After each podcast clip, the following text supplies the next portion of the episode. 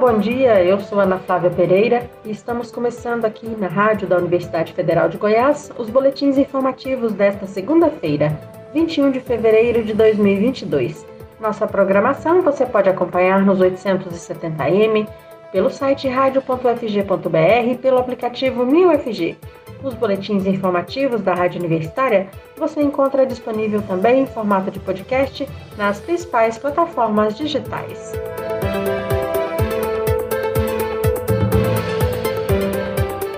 Dezembro de 2021 para janeiro deste ano, o número de crianças menores de 12 anos hospitalizadas com complicações da Covid-19 no Brasil aumentou 686%, passando de 284 no último mês de 2021 para 2.232 hospitalizações no mês passado. Os dados fazem parte de levantamento realizado pelo jornal Folha de São Paulo, com números disponibilizados pelo Ministério da Saúde. Desde o início da pandemia, o Brasil ainda não havia visto tantas internações pediátricas por Covid em um só mês. Foram 70% a mais em relação a janeiro do ano passado e 11% acima de março de 2021. Pico dos atendimentos no país de casos de Covid em todas as faixas etárias. Entre as demais idades, que concentram a maioria da população, a alta de casos da doença que precisaram de hospitalização de dezembro para janeiro também foi grande, mas proporcionalmente muito menor, 395%. Praticamente uma em cada 10 internações por Covid na faixa de 0 a 11 anos, desde o início da pandemia no Brasil, ocorreu em janeiro deste ano. Segundo especialistas, a principal explicação é a falta de cobertura vacinal neste público.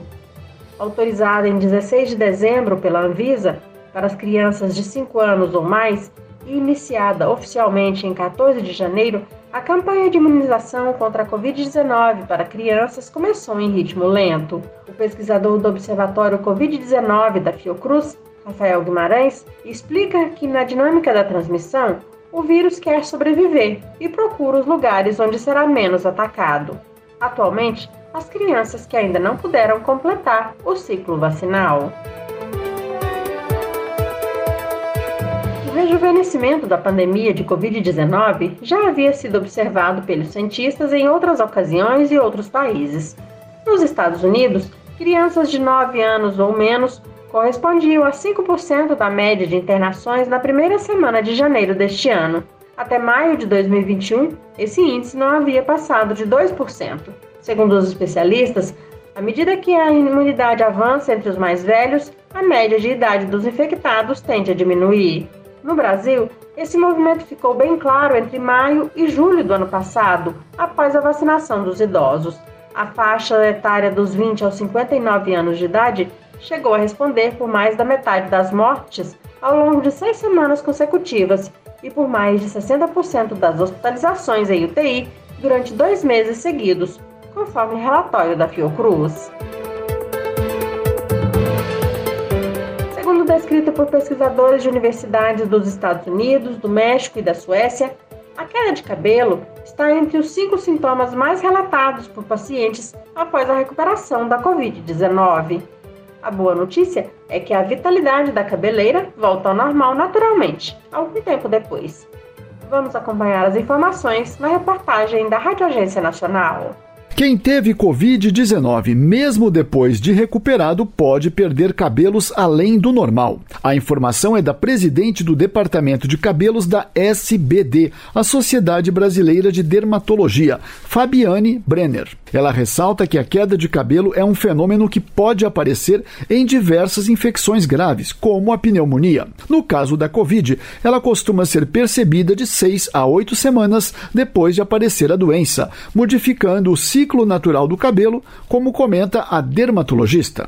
Cada fio de cabelo tem um ciclo e ele fica crescendo por mais ou menos seis anos, entra numa fase de repouso em que ele fica no couro cabeludo por três meses e cai em seguida normalmente sendo substituído por um fio novo. Algumas doenças podem interferir nesse ciclo, entre elas o Covid. Segundo a Sociedade Brasileira de Dermatologia, a descoberta é de pesquisadores de universidades dos Estados Unidos, do México e da Suécia. Depois de analisarem dezenas de estudos sobre o tema, envolvendo um total de 48 mil pacientes, eles registraram a queda de cabelo entre os cinco sintomas mais relatados por pacientes após a recuperação da Covid. Os outros são fadiga, dor de cabeça, dificuldade de atenção e falta de ar. A queda de cabelo para quem teve Covid pode estar relacionada à febre alta, aponta a dermatologista Fabiane Brenner mas ela salienta que o ciclo dos fios costuma retornar naturalmente. Se a infecção foi resolvida, novamente esse ciclo reinicia e ele volta a recuperar 100% da densidade. Na maioria das vezes, nenhum tratamento é necessário. É diferente da calvície, uma condição genética em que os fios afinam e não caem normalmente. Ainda de acordo com a dermatologista, um a cada quatro pacientes que têm Covid-19 com sintomas costumam apresentar queixa de queda capilar depois do evento. Da Rádio Nacional em Brasília, Leandro Martins. Quem teve Covid-19, mesmo depois de recuperado, pode perder cabelos além do normal. A informação é da presidente do Departamento de Cabelos da SBD, a Sociedade Brasileira de Dermatologia, Fabiane Brenner. Ela ressalta que a queda de cabelo é um fenômeno que pode aparecer em diversas infecções graves, como a pneumonia. No caso da Covid, ela costuma ser percebida de 6 a 8 semanas depois de aparecer a doença, modificando o ciclo ciclo natural do cabelo, como comenta a dermatologista. Cada fio de cabelo tem um ciclo e ele fica crescendo por mais ou menos seis anos, entra numa fase de repouso em que ele fica no couro cabeludo por três meses e cai em seguida normalmente sendo substituído por um fio novo. Algumas doenças podem interferir nesse ciclo, entre elas o Covid. Segundo a Sociedade Brasileira de Dermatologia, a descoberta é de pesquisadores de universidades dos Estados Unidos, do México e da Suécia. Depois de analisarem dezenas de estudos sobre o tema, envolvendo um total de 48 mil pacientes, eles registraram a queda de cabelo entre os cinco sintomas mais relatados por pacientes após a recuperação da Covid. Os outros são fadiga, dor de cabeça, dificuldade de atenção e falta de ar. A queda de cabelo para quem teve Covid pode estar relacionada à febre alta, aponta a dermatologista Fabiane Brenner mas ela salienta que o ciclo dos fios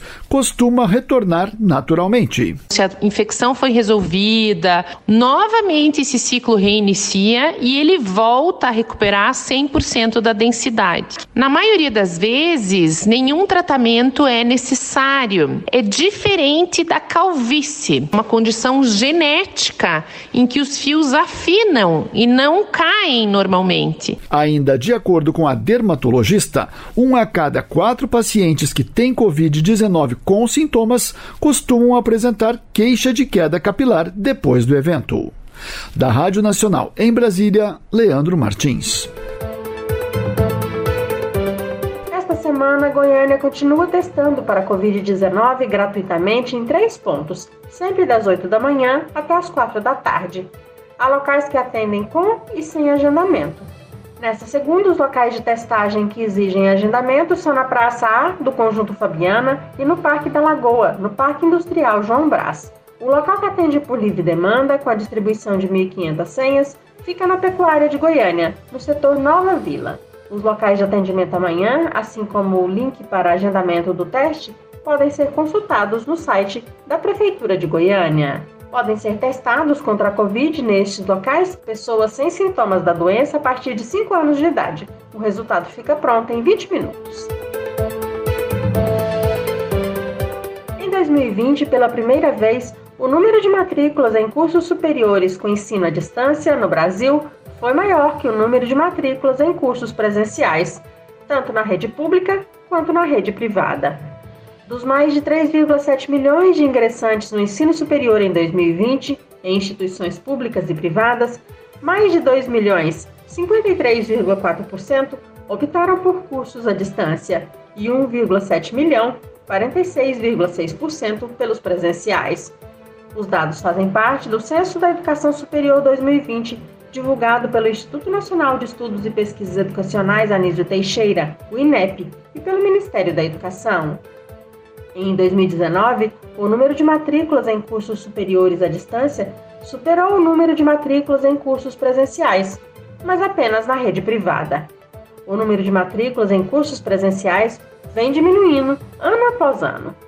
Nos últimos 10 anos, a redução foi de 13,9%, enquanto nos cursos EAD houve aumento muito superior no período, 428%. Em 2010, a participação percentual dos novos alunos em cursos superiores online era de 17,4%. Atualmente alcança 53,4% dos estudantes. Prevista para ser divulgada amanhã a lista de aprovados na primeira chamada da primeira edição do SISU 2022. O estudante que não for selecionado nas duas opções de cursos escolhidos poderá manifestar interesse de ingressar em uma lista de espera e, assim, ainda terá chances de continuar participando da seleção para ingresso em um curso superior em instituição pública. As inscrições para a lista de espera do SISU 2022 serão realizadas entre os dias 22 de fevereiro e 8 de março. Para se inscrever, o estudante precisa acessar o sistema e visualizar as inscrições realizadas nas opções de curso escolhidos, e caso não haja aprovação em nenhuma das duas modalidades, aparecerá a mensagem: Você não foi selecionado na chamada regular.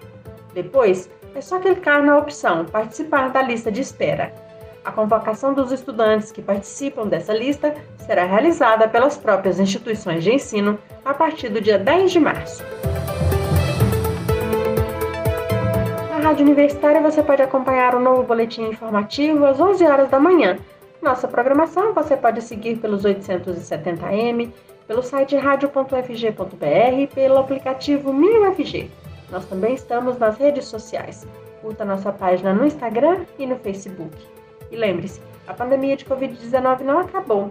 Se você for sair de casa, continue usando a máscara. Ana Flávia Pereira, para a Rádio Universitária.